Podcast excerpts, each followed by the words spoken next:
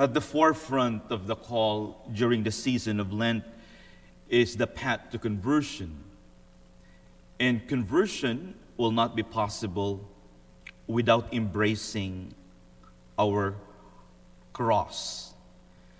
I've mentioned before that the cross that is referred here in the gospel today doesn't really mean our daily challenges, our particular and unique challenges like, like our problems, but rather it refers here to the collective cross of humanity.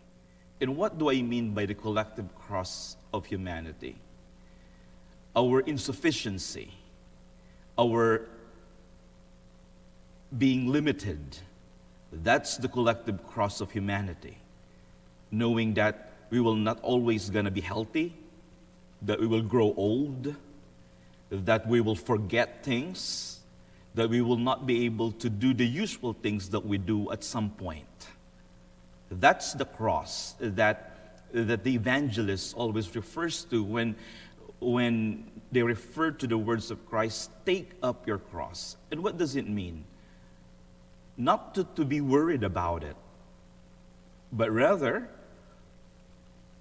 to find in Jesus our inspiration and a model on how to live our common humanity. And how did he do that? With deference to the will of God, with faith, with confidence, with trust in him, knowing in the end that whatever happens, it is always the Father who will bring us to the ultimate good.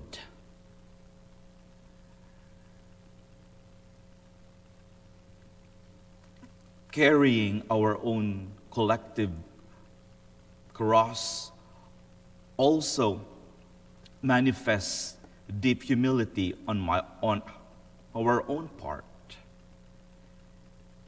To deny the cross is eventually to, us, to usurp the place of God in our own life. Because there is only one who is self sufficient, there is only one who is perfect.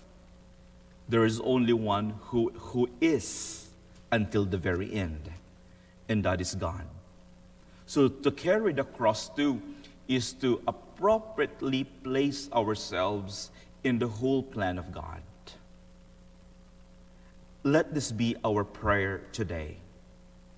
Lord, help me to accept my own limitations help me to accept our common humanity.